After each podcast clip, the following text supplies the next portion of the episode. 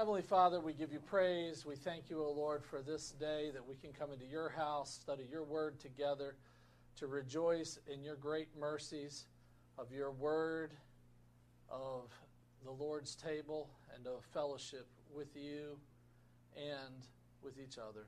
Bless this time in Jesus' name. Amen. You know, as your pastor, one of the things that I uh, am always is rolling around in the back of my mind is what does it mean to be the church? Um, our our covenantal connectedness to one another. And you know, when we use words like covenantal or covenant, those are fuzzy words to us in the modern age. And so, um, I, uh, you know, I, I want to be as plain as possible, but I want us to understand. Look, take a second and look around the room at who's in the room. These are your people. Right? but but you know human nature as it is loves to be isolated. Anybody tell me why that is? Why do we like to isolate ourselves? It's probably like Adam and Eve hiding from God. Okay. Adam and Eve hiding from God. I think that's leaning the direction I'm going. What, what else do you think? Why do we like to isolate ourselves? Because we don't have to deal with other people's sin and then our sin that results from interacting with other people. Man, he is on it to a T, right? What, what, God's natural way of dealing with sanctification, that is to say, our own sin, the sin in our lives, is by interaction with other people. Now, it's not exclusively um, the, the body of Christ, but in the body of Christ, we have the advantage of people of the same mind or agreeing upon making our minds, allowing our minds to be transformed by God's Word. Um, one of the difficulties or challenges that we were all presented with during COVID was forced isolation. And obviously, um, some churches responded more uh, vigorously against that. Um, some families did. You know, I'll tell you, when we were in Louisiana at the start of, of COVID, and, you know, we, we kind of pared down the church a little bit, and I was just, I was an elder there, but we, as we were paring down and doing things, when it finally came to the point where um, they really didn't want anybody meeting in any mass groups. What we did was, is we took our church, which set, seats 1,200 down there, and we put, we invited anybody who didn't have family, right? And we had them come to the church and sit across the sanctuary, and there was Pastor Steve and another elder there to take care of things in, in the church. And then um, what happened was, that basically, as it was being broadcast out, um, people who lived near each other, you know, just went to each other's houses and piled in. Now, in my case, it was just having my family members over, and we had 25 people in the in, in the house. Um, and actually, because it was springtime, I had us open the doors and windows so that as we sang, it would be going out into the, the neighborhood. But I, I only bring that up is that, that isolation is the devil's tool um, in order to um, keep us from walking faithfully, from uh, dealing with the sin in our life. Proverbs 18:1 says, "A man who isolates himself seeks his own desire." So when we isolate ourselves, we're saying, "I don't want uh, someone else to challenge my selfishness." As a matter of fact, Proverbs 18:1 goes on and says, this person he rages against all wise judgment. Okay, and I'll point out that this word rage here, it's the very same Hebrew word that we find in Psalm chapter 2 where it talks about the kings raging against God. Right? The nations raging against God. But it's interesting, if you look at verse 2 of Proverbs 18, it says, A fool has no delight in understanding. We limit ourselves to growth and understanding of God, of people, of His plan by ourselves. There's a real problem across the broader church that Christianity is about me and Jesus. All I need is me, my Bible, and my own devotional time. I don't need the church. Well, that's problematic in our thinking.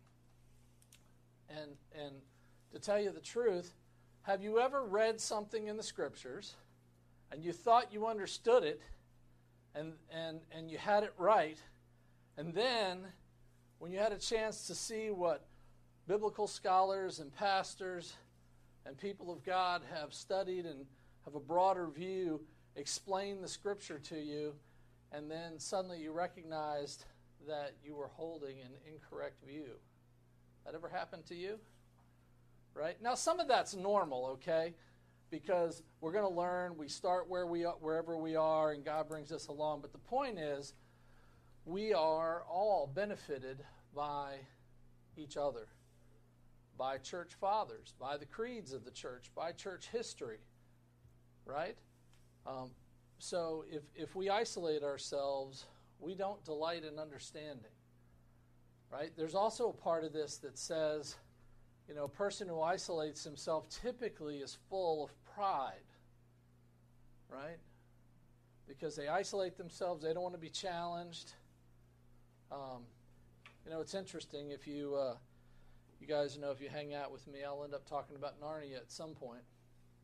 And uh, in The Magician's Nephew, Uncle Andrew, how many guys have read The Magician's Nephew? Good deal of you. Okay.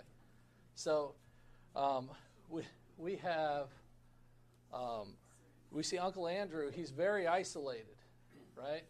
He's cut off. Um, he barely gets out. He doesn't talk to people. He cares about his image when he does go out. And guess what? He is both a scientist and a magician. And so the rules that everybody else should have to follow, the morality of the world, the truth of the world, he's above that. He's above that. Um, and so at the end, the, that fool who doesn't delight in understanding um, only likes to express their own heart. So, this, I think, brings up the question who are we? And some of this, I'm, I'm going to read a little, I don't know, it's in poetry form, I guess, here, but it's uh, out of an article by Rich Lusk that's called A Primer for Church Members on the Nature and Functions of the Body of Christ. I hate the title, it's terrible. Like, in other words, it's technical, but it's not warm. However, I think the article on the whole is an excellent is an excellent tool. But it says this, who are we? We are the church, a local expression of the Catholic body of Christ. And of course, that word Catholic is a little c, the universal Amen. body of Christ. It's not Rome.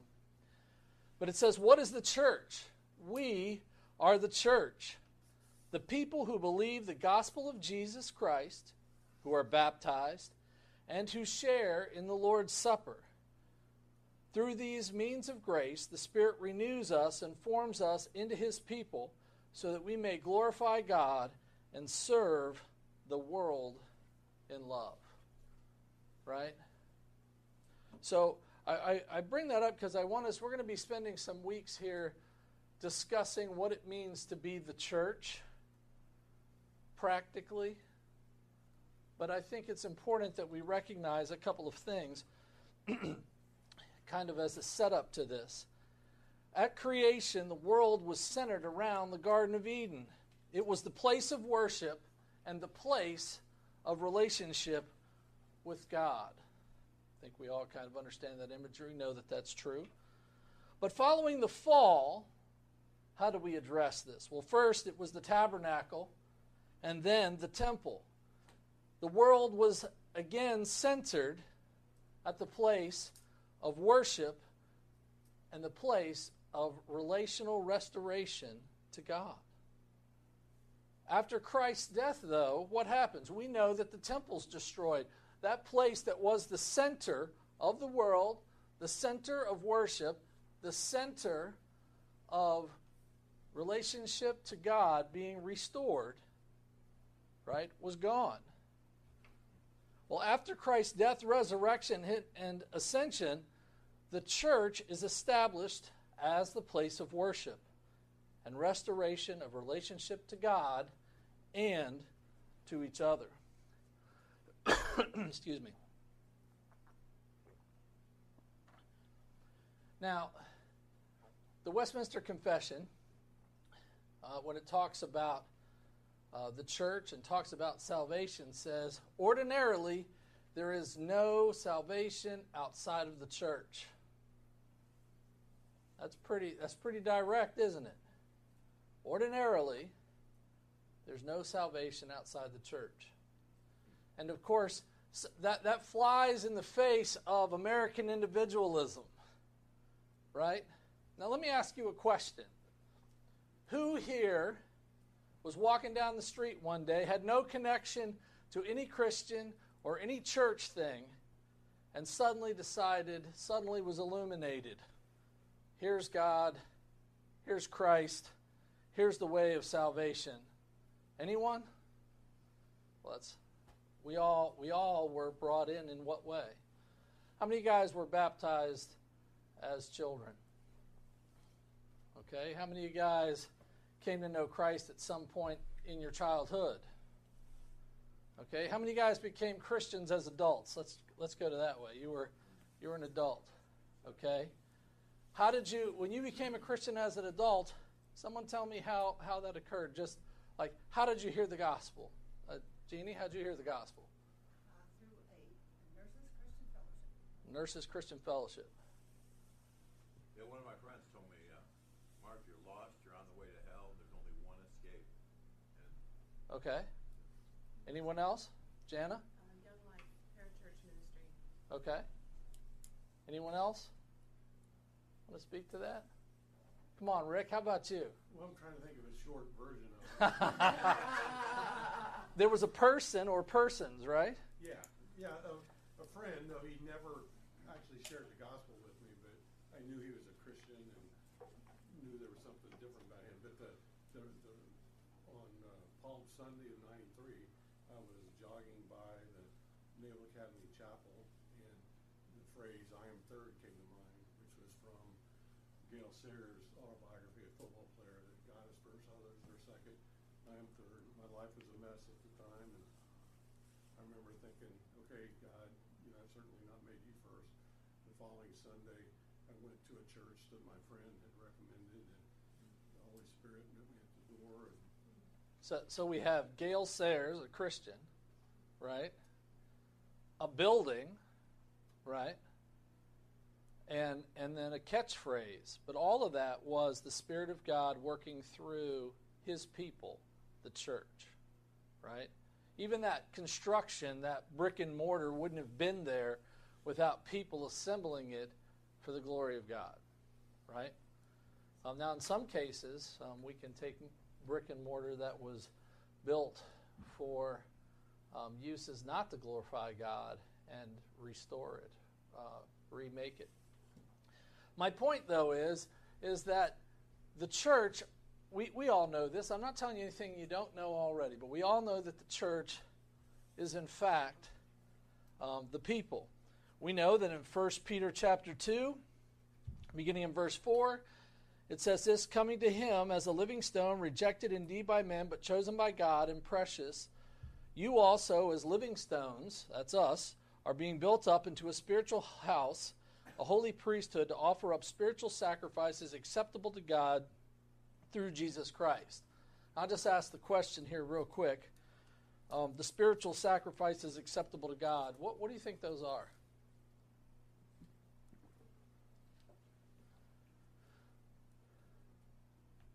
it's our life.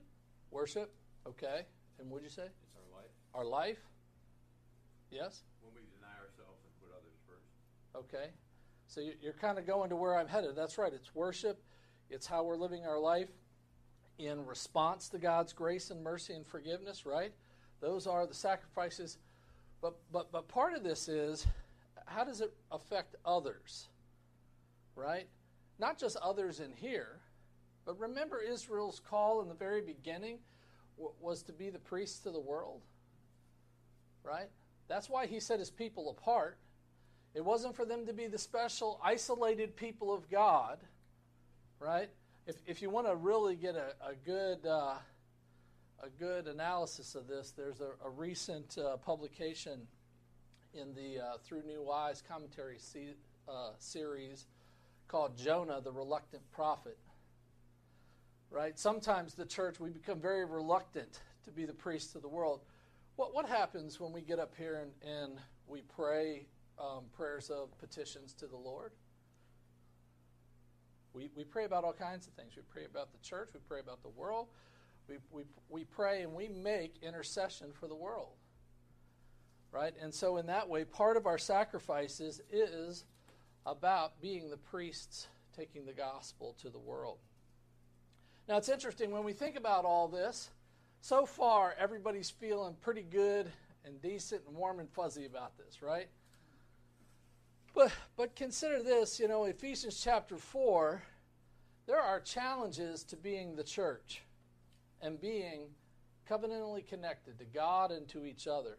Consider Ephesians chapter 4, beginning in verse 1. I, therefore, a prisoner of the Lord. So that's Paul speaking. I am a slave. I am uh, under um, the, the I, I am just a slave, a prisoner. I am under the Lord.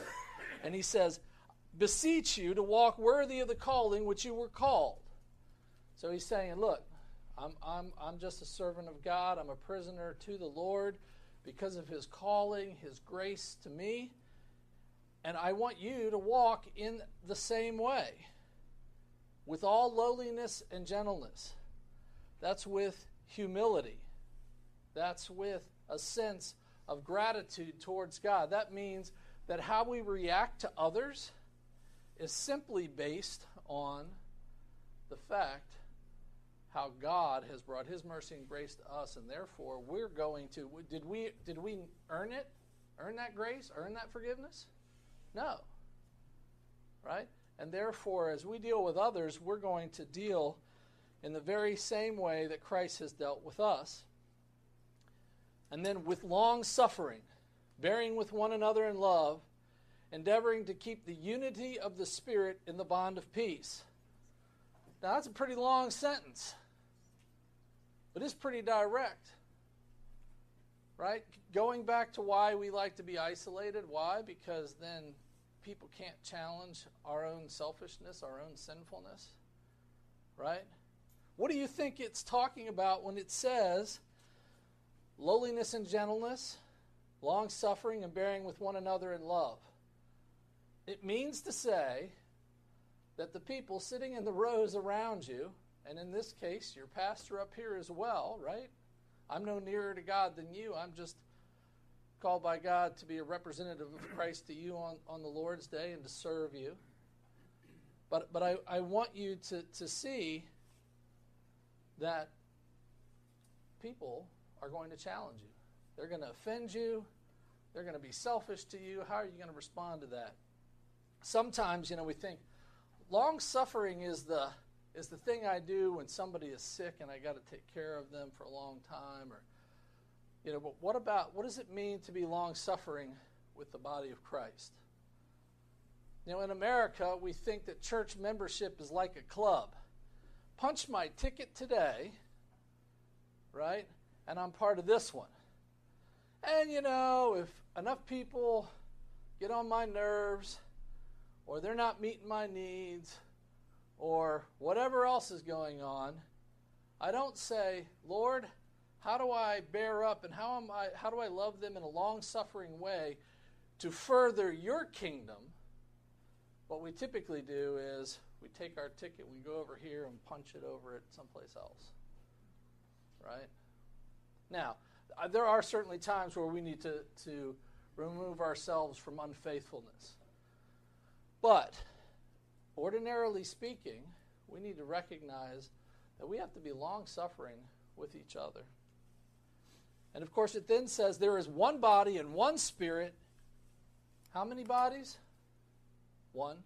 So even if you punch your ticket and go somewhere else, right? you're still part of the body. You can't escape it.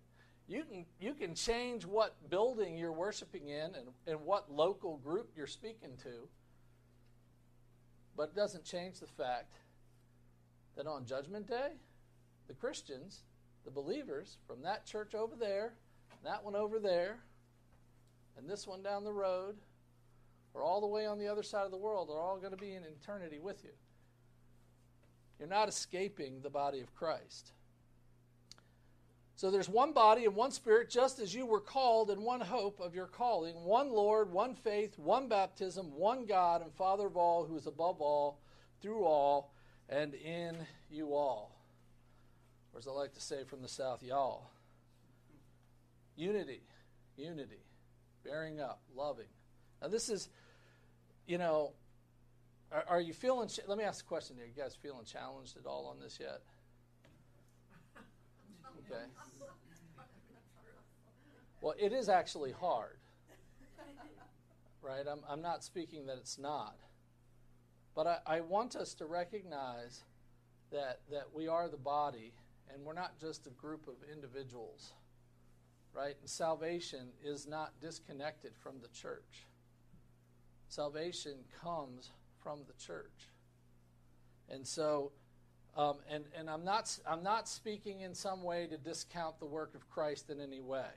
But Christ established the church for the sake of discipling the nations, of bringing the gospel to the nations. Right? So the message is not the church, the message is Jesus Christ. But I want us to understand the importance of the body, of the church. And this unity thing, how hard is it? We see that in Jesus' last moments before his trial and crucifixion, when he is praying in the garden, part of the prayer in John 17, we see that Jesus prays for his disciples, which you would say, okay, that makes sense because you know they're about to go through a hard time.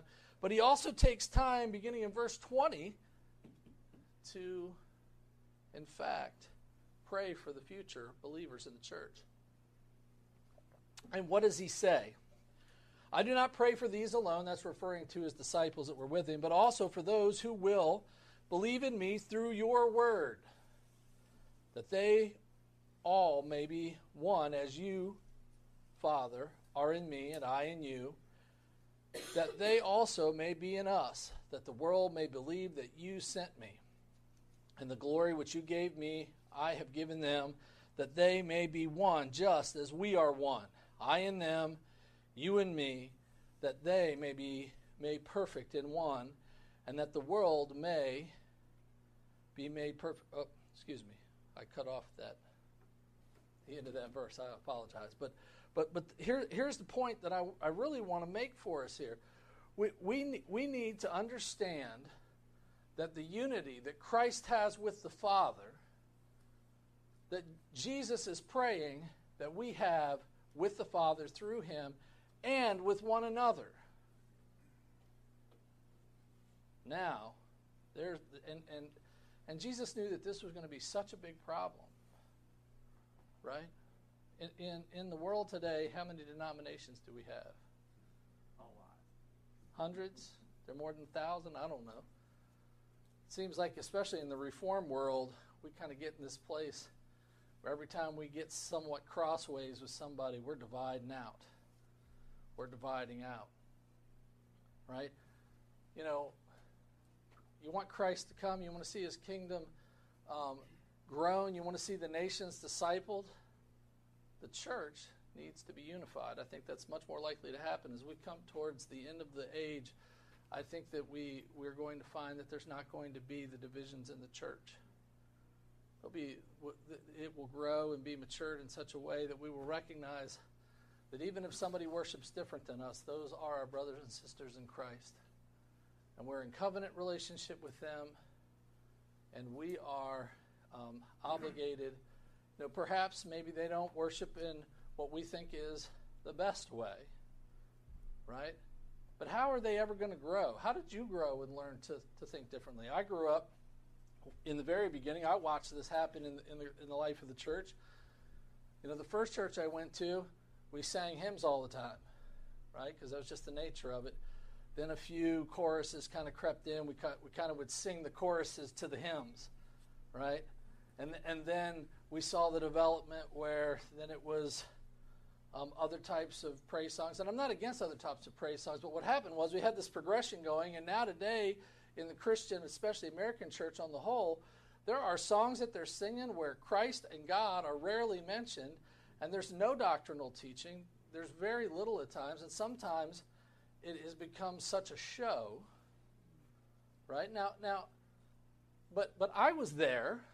Many of you were there at one point or another. How did you get to where you are? Somebody didn't come in and hit you in the face. Well, maybe they did, and that was unfortunate.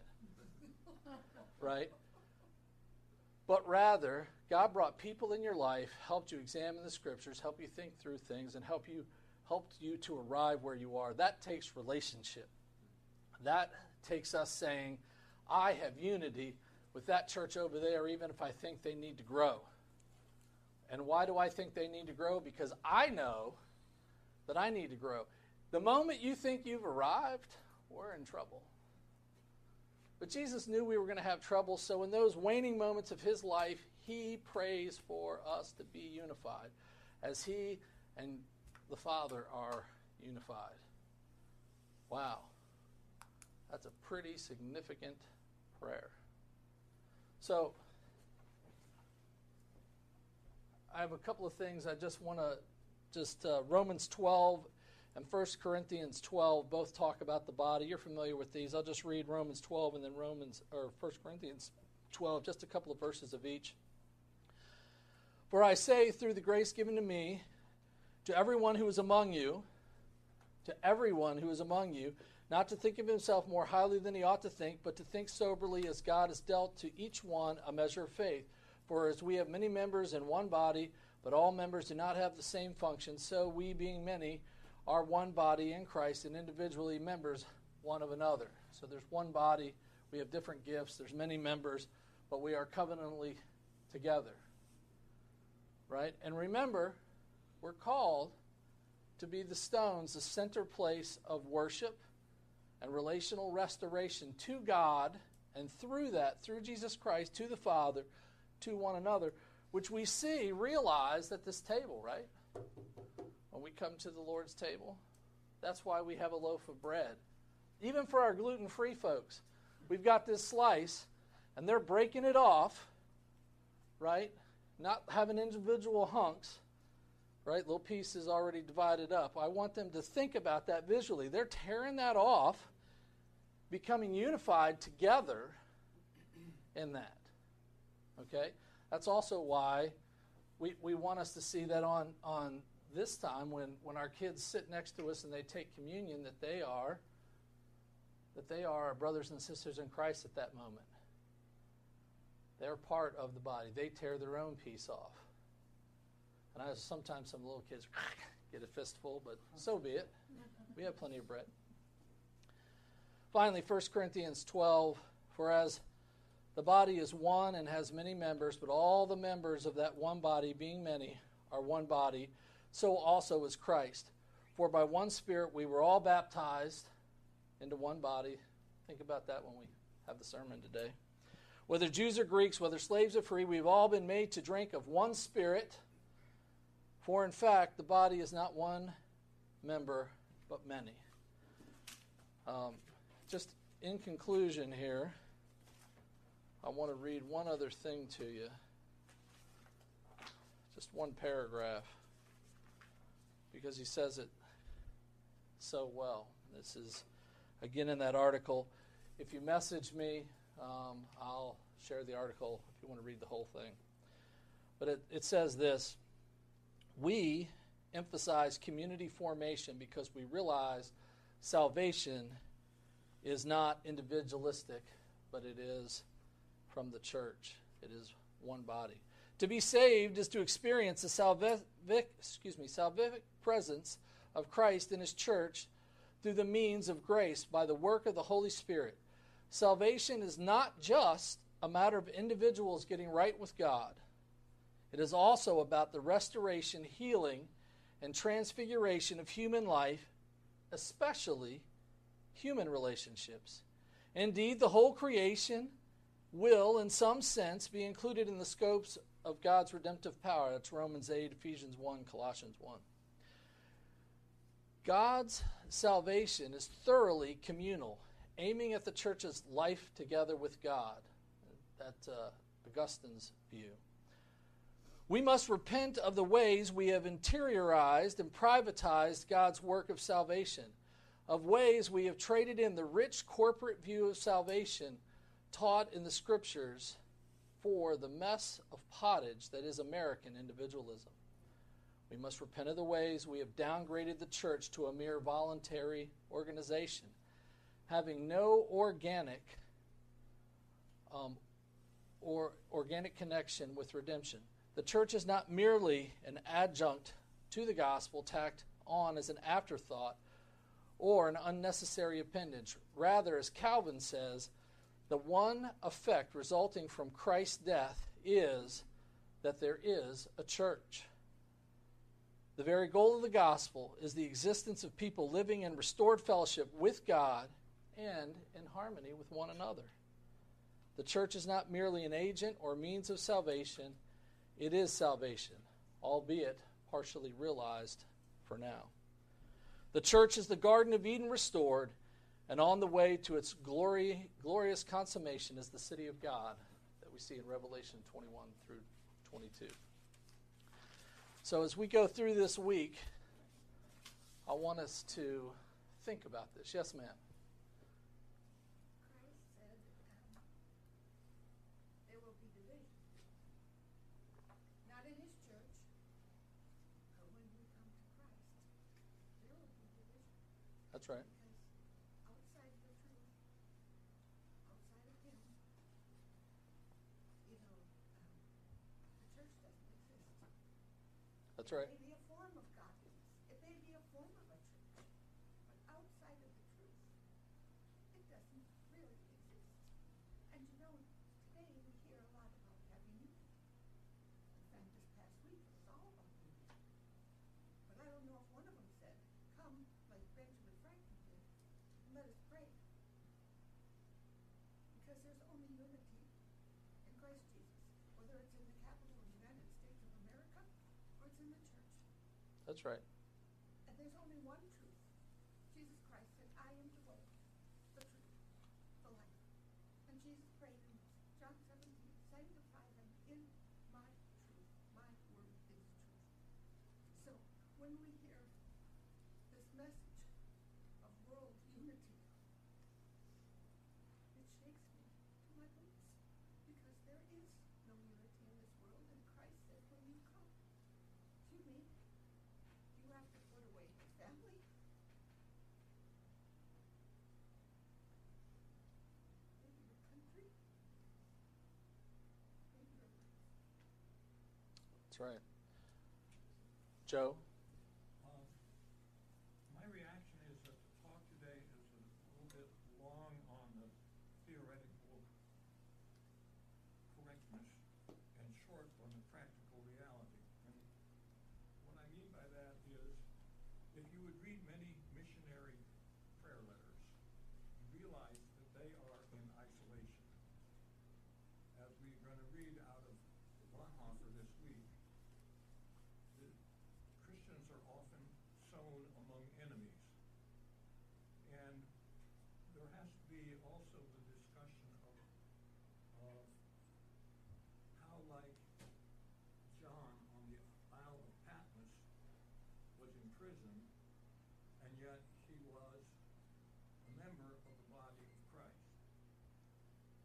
You, you, I'm trying to illustrate the, the difference between practical reality and the ideal of sitting in a little group like this where we're, we're all um, related in a much more intimate way. So, so one of the things using John and being at the Isle of Patmos, it says that on the Lord's day, right? On the Lord's day, he was in the presence of God. And this is part of the theology of our worship. Um, you know, I, I read one paragraph out of this, but there's a good deal of the first half of this whole article that talks about how the worship service right?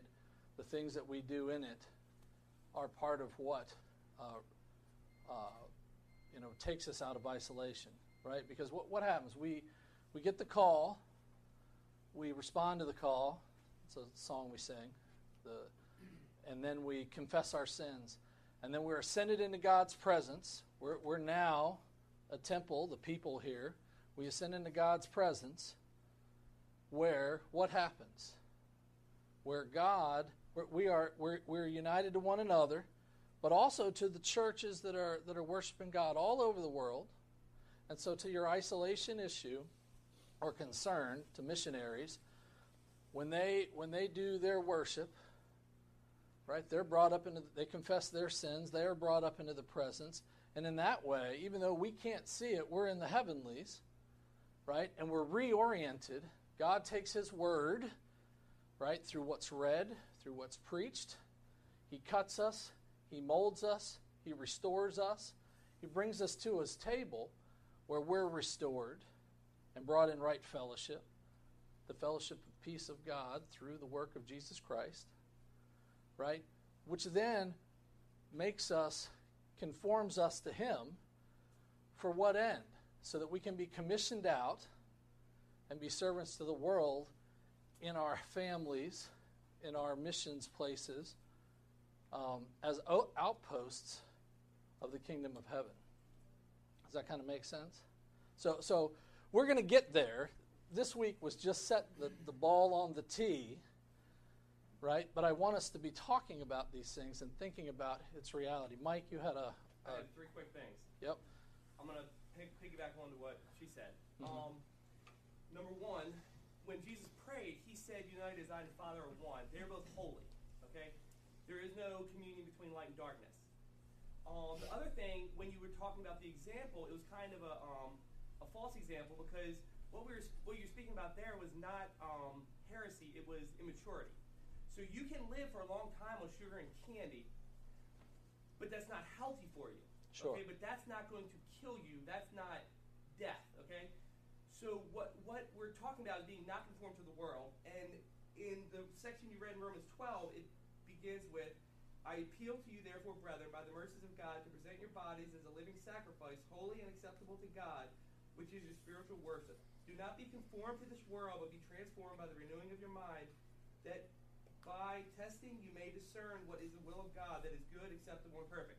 So to to not be united with someone because their music is immature and their worship is immature is not is not the same as definitively and divisively separating with somebody because because their actions, their words, and what they're doing is showing that they're heretical.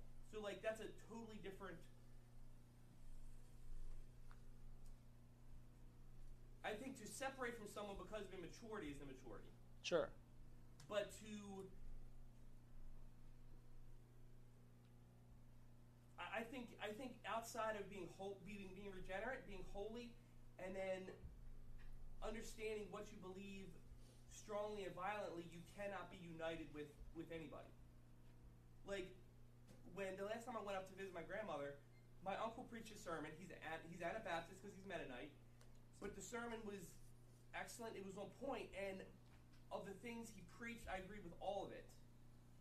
Even though I know where the, the sticking point is with him, I don't have a need to be divisive from him because I see where he's taking a stand, and oftentimes that's, that's in what is relevant because that's where the battle's taking place. So where the battle's taking place in our society today, me and him are 110% united in the Word of God. But there could be someone who is a PCUSA that technically may have seemed to be closer association as a Presbyterian, yet because I have to divisively separate and say no, even if I have to draw a line, hard line and, and, and seem to be mean about it. I'm not. I'm not making much sense here. No, no, no. I think you're making good sense, and, and I want to make the distinction here. What, what, I, what I'm, I certainly, and I, I mentioned it just briefly. There is a place to divide, right? There is a place where heresy is there. There are those things there. You're right. There's no unity outside of Christ. Um, when we go out to our outpost, we certainly have some isolation.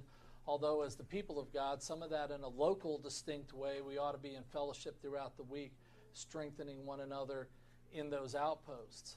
Okay, but what I want us, what I want us to, to part of what we're driving at here is, what does it mean, as as uh, the people of God, to be in relationship with one another, how we are connected to one another, how um, during the week, what is our responsibility to one another, and and how we're you know in Christ, not of our own choosing, but in Christ, we are connected.